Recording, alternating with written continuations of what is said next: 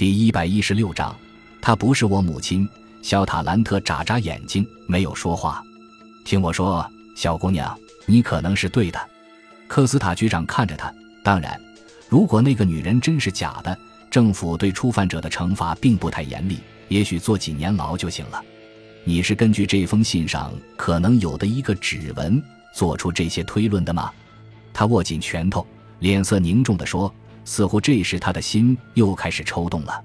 是的，小塔兰特默默地走到桌子跟前，他拿起那封信，想了一下，就慢慢地把它撕成了碎片。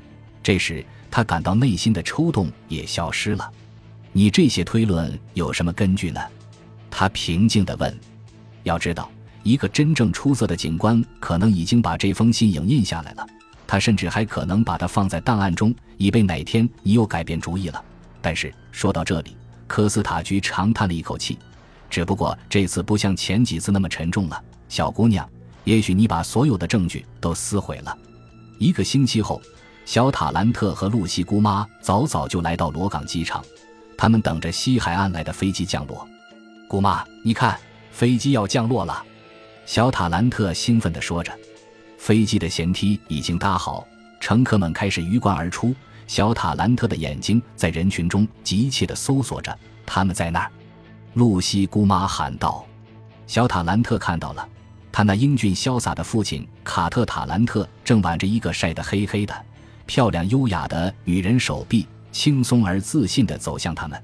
小塔兰特飞一般地奔向父亲：‘你好，我的宝贝儿。’父亲高兴地抱起他，然后又费力地挣脱他的手。别急。”我们很高兴看到你。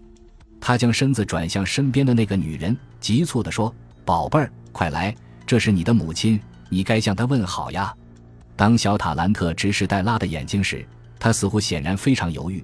不过他不顾内心的抽动，一下子就扑进了那个女人的怀抱，迅速地吻了她一下，轻快地说：“母亲，欢迎您回家。”感谢您的收听，喜欢别忘了订阅加关注。主页有更多精彩内容。